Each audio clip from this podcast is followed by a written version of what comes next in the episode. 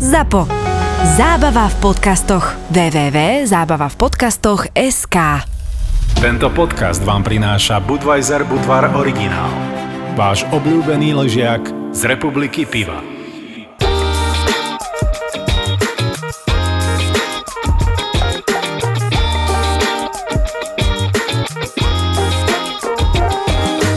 No čaute chlapci a samozrejme aj naši poslucháči v prvom rade. Je to taká historická chvíľa, pretože sa teraz stretávame virtuálne a každý v inej časti sveta. Neuveríte, ale mne práve doniesli na nahrávanie raňajky. Normálne arepa, to je taká kukuričná placka opečená na, na panvici, alebo teda na, na ohníku a k tomu praženica s párkom. Asi najďalej od nás a my od neho je Peťo, ktorý sa nachádza v Kolumbii a myslím, že konkrétne asi v Bogote, ale možno môžem sa míliť. Peťo, povedz ty, kde sa nachádzaš presne.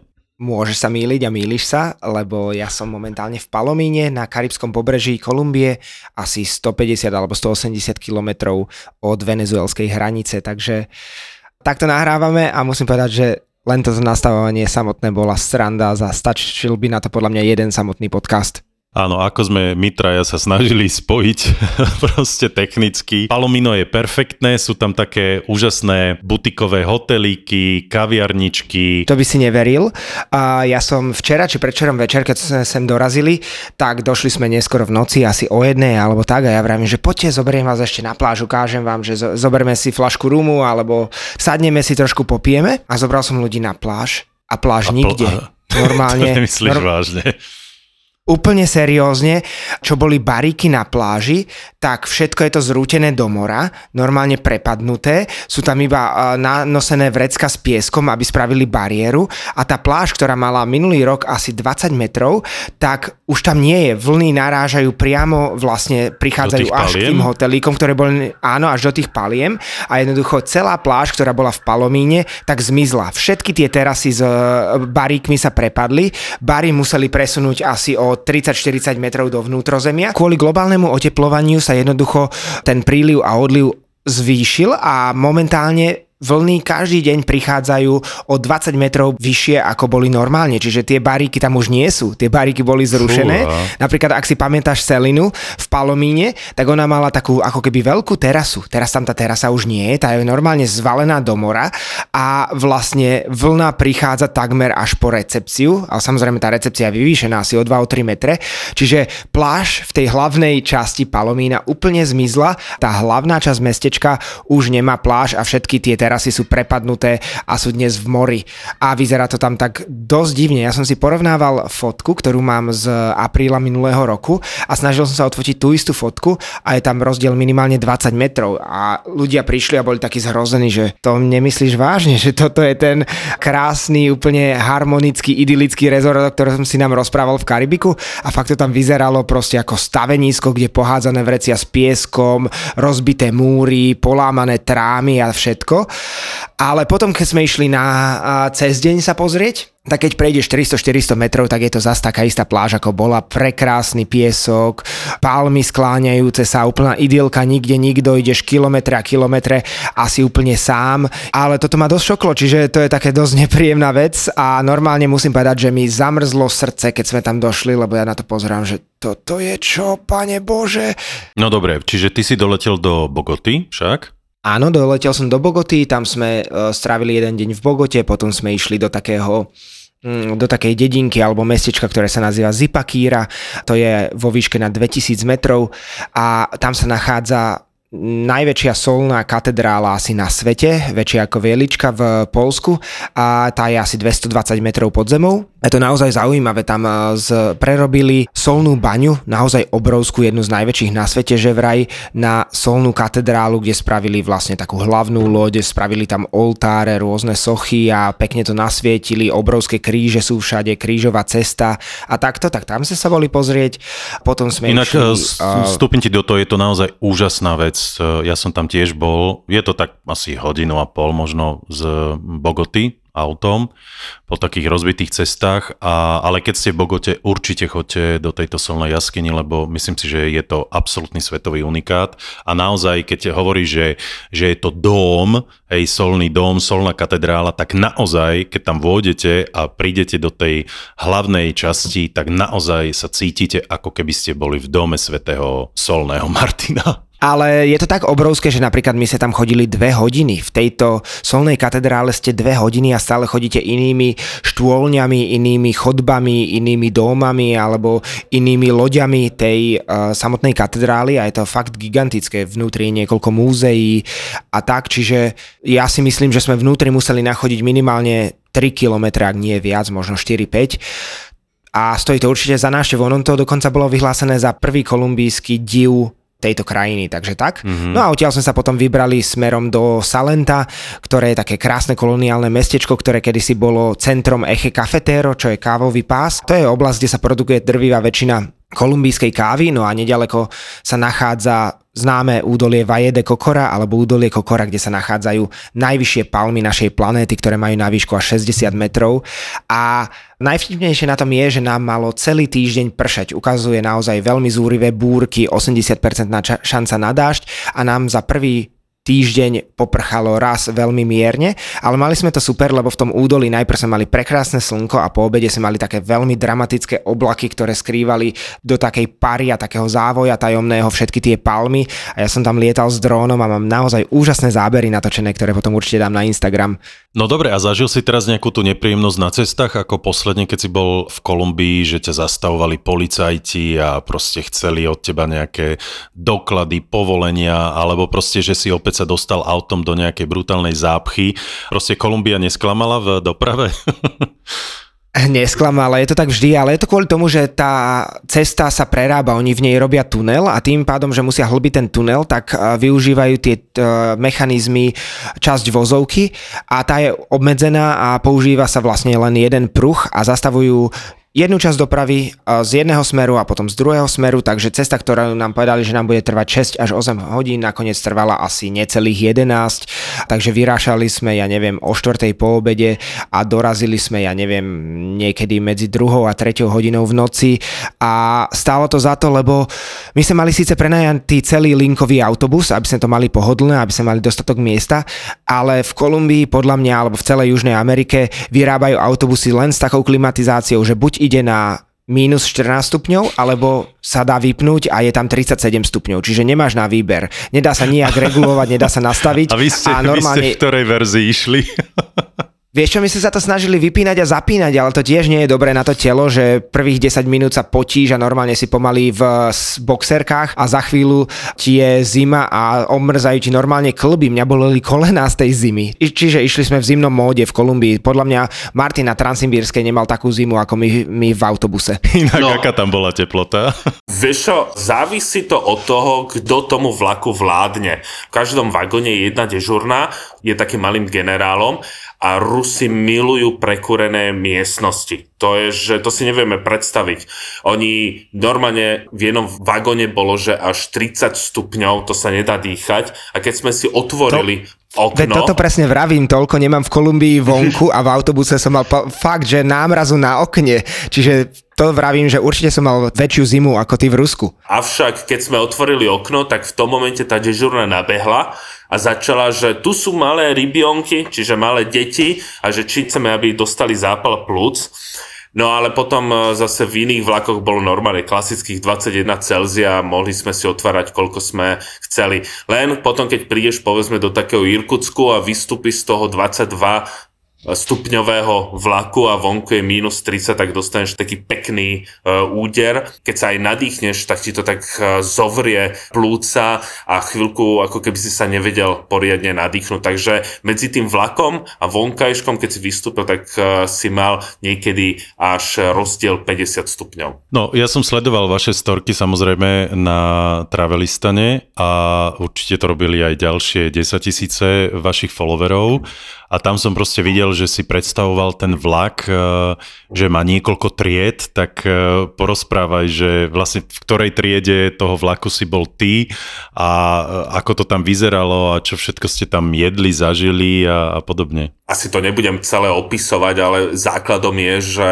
ruské vlaky majú tri triedy. Jedna je plackartný, to je vlastne otvorené kupe, potom je druhé kupe, to je uzatvárateľné kupe so štyrmi postelami alebo štyrmi lôžkami a potom je prvá trieda, čo je uzatvárateľné kupe s dvoma lôžkami. Je jedno, ktorú triedu si cestovateľ vyberie, vždy dostane čisté postelné prádo, dostane uterák, dokonca niekedy sme dostali aj zubné kevky. Teraz sme napríklad aj v druhej triede mali sprchu a to, keď sa povie, že sprcha vo vlaku, tak mnoho ľudí si možno povie, že fuj, Ježiši Kriste, ale mnoho aj tých našich klientov bolo veľmi príjemne prekvapených, že ako to celé fungovalo, ako to celé bolo. Takže mnoho ľudí vďaka slovenským vlakom vstúpe do toho vlaku s, takou ne, s takým nejakým strachom, ale potom v skutočnosti zistí, že naše vlaky, ako keby som teraz hovoril o indických vlakoch, ako keď Rus príde na Slovensko, tak sa musí trošku cítiť ako v takej malej Indii. To už nehovorím o železničných eh, staniciach,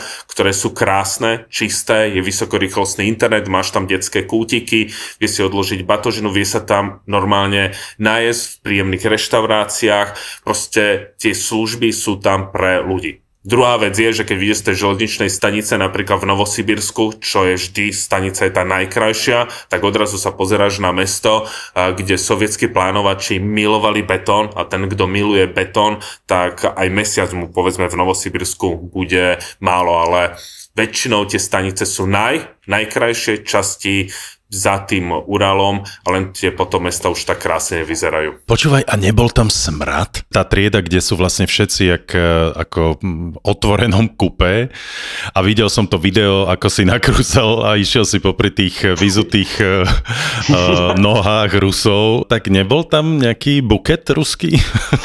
no, keď cestujete tou treťou triedou, tak uh, Rusi milujú hlavne údené rybky. Vlastne ten vagón, to plackartný, tam sa zmestí 120 ľudí. A Rusi milujú údené ryby. Ten, kto by s tým cestoval, tak asi bude jediný, kto nebude jesť tú údenú rybku, a, ale dostaneš proste palbu, čuchovú palbu do svojho nosa a tamto teda je sprevádzané hlavne s tou čuchovou stopou vo vlastnom kúpe, ke, keď si príliš nenaprdíš, tak je všetko v najlepšom poriadku. A dokázal by si ísť tou treťou triedou? Ja som ňou cestoval už, radšej cestujem druhou triedou, kde môžeš byť so svojimi kamarátmi a tým, že ja som veľmi senzitívny, keď niekto chrápe, mne to fakt vadí, a keď nemáš náhodou štupel do uška, tak v tom otvorenom vlaku, tak tam si proste pri tých 120 ľuďoch určite niekto poriadne zachrápe. Takže cestoval som, ale radšej idem tým uzatvárateľným kupe. Častokrát sme išli do reštauračného vozňa a tu by som chcel aj povedať, mnoho Slovákov si predstavuje, že v tých vlakoch bude piť vo veľkom, avšak e, ten, kto je príliš opitý, tak ho vyhadzujú z vlaku. Slováci začínajú hrať takú tú slovenskú hádzanú, chcem sa dostať za 30 minút tam, kde som bol včera večer, ale už tam chodia policajti, kontrolujú, dežur na to kontroluje a keď už má niekto viac pod čapicou, tak ho upozornia, nech prestane a keď e, ďalej neprestáva, správa sa agresívne, je príliš lučný a je fakt, že veľmi opitý, tak ho na najbližšie stanice normálne vysadia. Takže ak si niekto predstavuje predstavuje, že to bude výlet e, plný vodky a že bude naliatý v liehu, tak toto už dávno nie je. Takže ani tie e, zážitky, ktoré mali cestovateľe hlavne v 90. rokoch, tak to už dávno neexistuje a dávajú si na to veľký pozor. A skôr pri čiernom čaji. Málo ľudí napríklad vie, že najväčšími konzumentami čierneho čaju na tomto svete sú práve Rusy a nie sú to povedzme Indovia alebo Číňania, ale sú práve Rusia. Viac pijú povedzme pivo a preto bolo pre mňa prekvapujúce, že dosť často som našiel svoje obľúbené pivko a Budvar, takže i keď ma presvedčovali o tom, že to nie je české pivo, ale ruské pivo. No. Vedeli ste, že každá kvapka piva Budweiser Budvar Originál, ktorá sa predá od Nového Zélandu po Kanadu, je vyrobená len v českých Budejoviciach?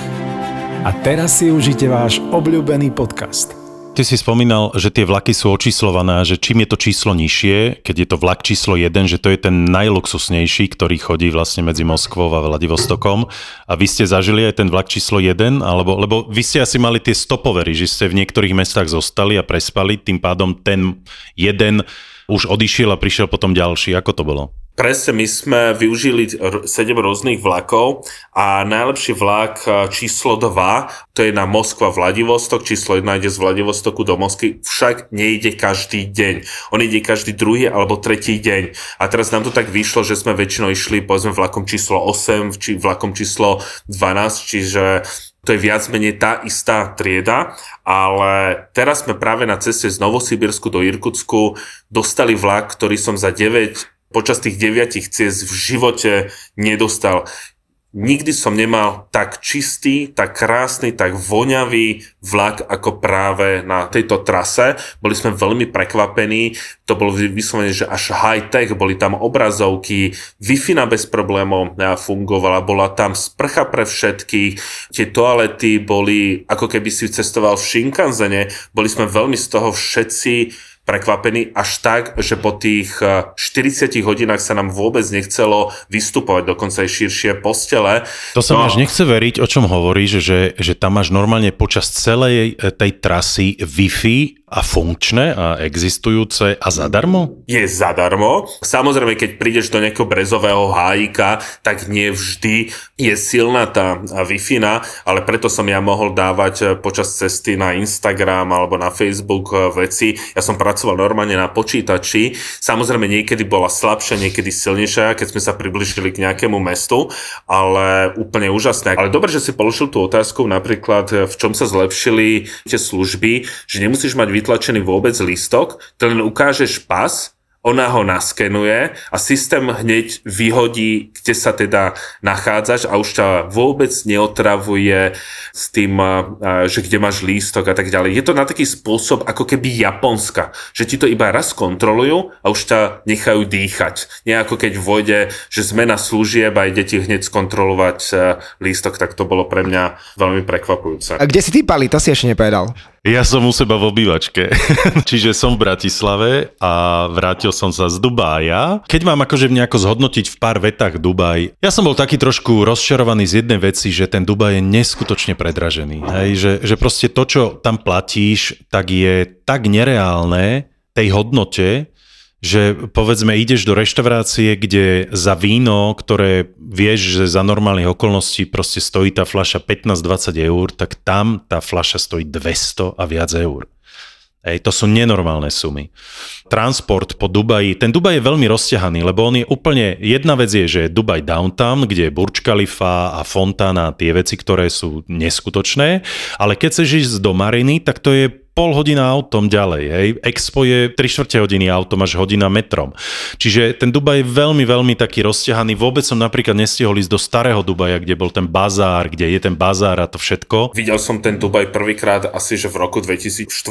Aspoň to môžem porovnať, ako sa to vyvíjalo a stávali sa tie mrakodrapy, ale úprimne, ja k Dubaju som si nenašiel žiadnu lásku, je to stále pre mňa také bez nejakej emócie, bez života a napríklad to staré mesto už nie je takým tým starým mestom, to je ako keby bolo na novo vybudované, že urobíme staré. Skôr ma fascinuje, keď ideš do miestneho múzea a vidíš, ako vyzeral Dubaj povedzme pred 40 rokmi, že to bola púšť a teraz to porovná s dneškom že tam máš tie mrakodrapy. Je to neustále stavenisko. Tam podľa mňa asi nikdy nenastane situácia, že ten Dubaj akože bude už dostavaný, hej, lebo tam stále je čo stavať a stále je kam sa rozširovať. Tým pádom máš napríklad jeden pekný hotel, v ktorom bývaš, ale okolo teba sú žeriavy, lebo sa proste stavajú tam ďalšie mrakodrapy okolo teba. Ja by som ešte k tým mrakodrapom, lebo e, pre mňa tie mrakodrapy, oni sú síce e, krásne, ale keď ich napríklad porovnám tie mrakodrapy, ktoré napríklad sú v Hongkongu, ktoré sú v v rámci toho Feng Shui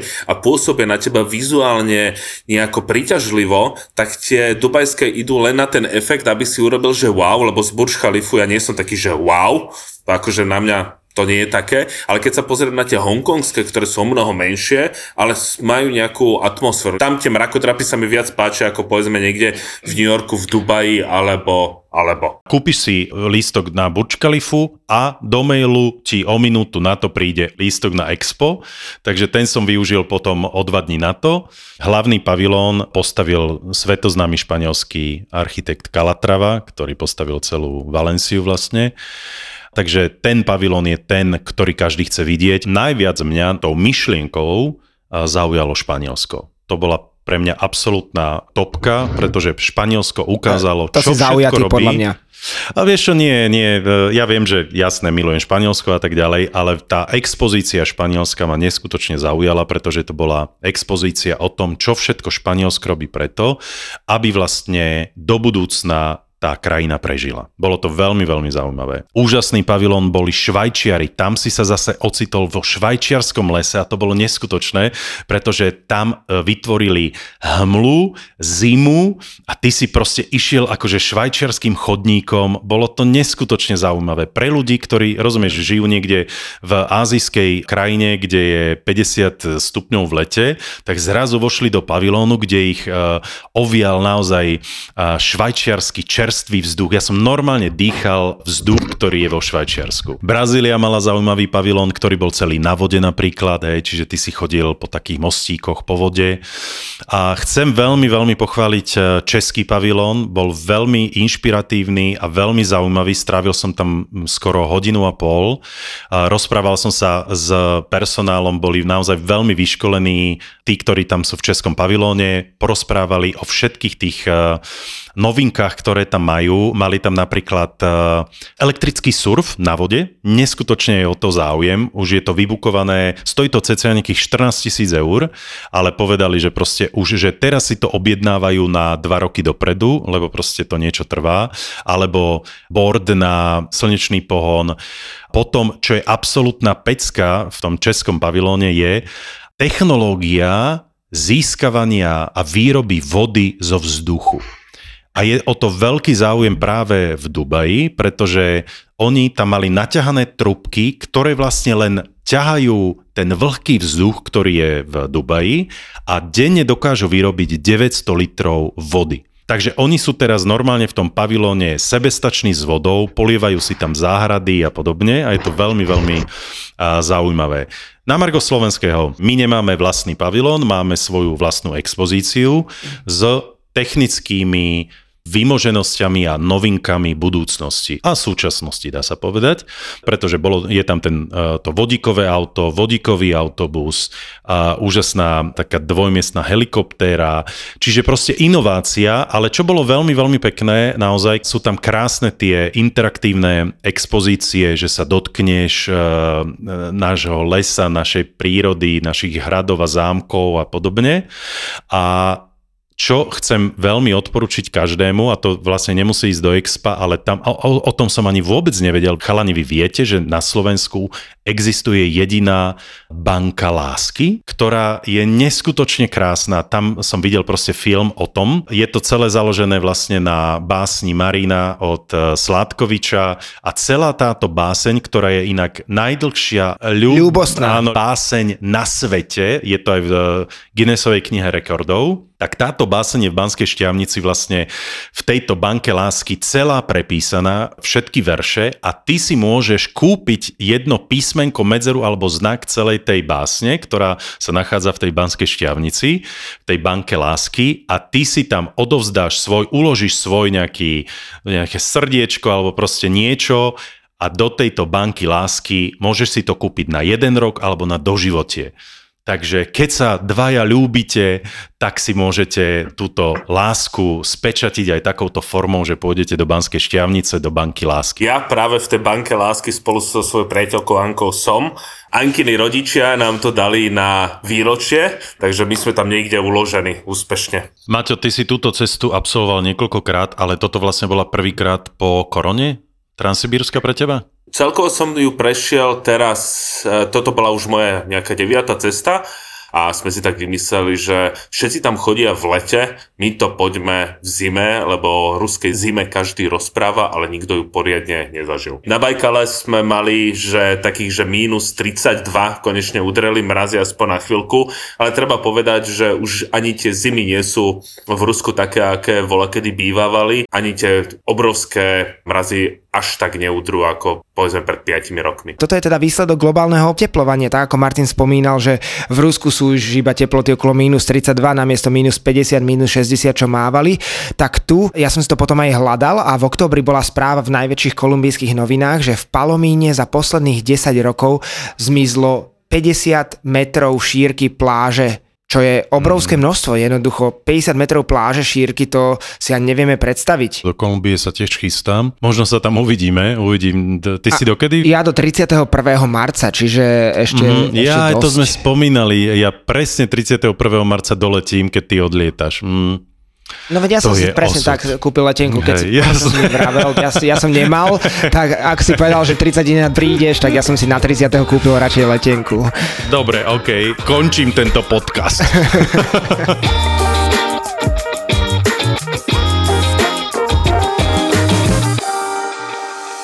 Mali nápad a víziu, odvahu a dobrý timing, ale niekedy potrebovali aj trochu šťastia a súhru okolností. Veľa ľudí vníma štart do losa až, až keď začali tancovať naše škrečky. Málo kto vie, že to je po 9 rokoch vlastne budovania biznisu. Je tu ďalší originál od ZAPO, podcast Mentalita Foundra. len founder CEO mohol urobiť to, čo on urobil teraz s Facebookom, s tým Meta a nikomu inému by to neprešlo. Tim Cook v Apple toto nemôže urobiť, lebo on nemá tú odvahu a nemá ani takú dôveru od shareholderov ako founder. Zakladatelia, foundry, ale aj biznisoví žoldnieri s mentalitou foundera. Ty nejsi founder, ty si tiež akoby len zamestnanec alebo naherovaný profik. Musím sa zamyslieť nad tým, že si raz niečo vlastnom založiť, lebo ja som tu founders mentality vždycky, myslím si, že mal. Biznisové príbehy zakladateľov firiem, ktoré sa stali na Slovensku love brandom a dnes ich poznajú aj vo svete. Príbehy jednorožcov aj žralokov. Taká malá dušička, alebo skôr sebavedomo, že Akože mne asi malú dušičku by nikto neuveril. Akože je veľmi málo takých rozhodnutí, ktoré keď urobíš, tak okamžite sa všetko rozpadne, keď je zle. Dnes riadia veľké firmy s miliónovými obratmi, ale poctivo si to museli odmakať. Viktor chce spoznať ich mentalitu. Mentalita foundera. stále ti niečo šrotuje mozog a proste rozmýšľaš nad všetkým. Jak vieš? Ty, do seba. V podcaste Mentalita foundera.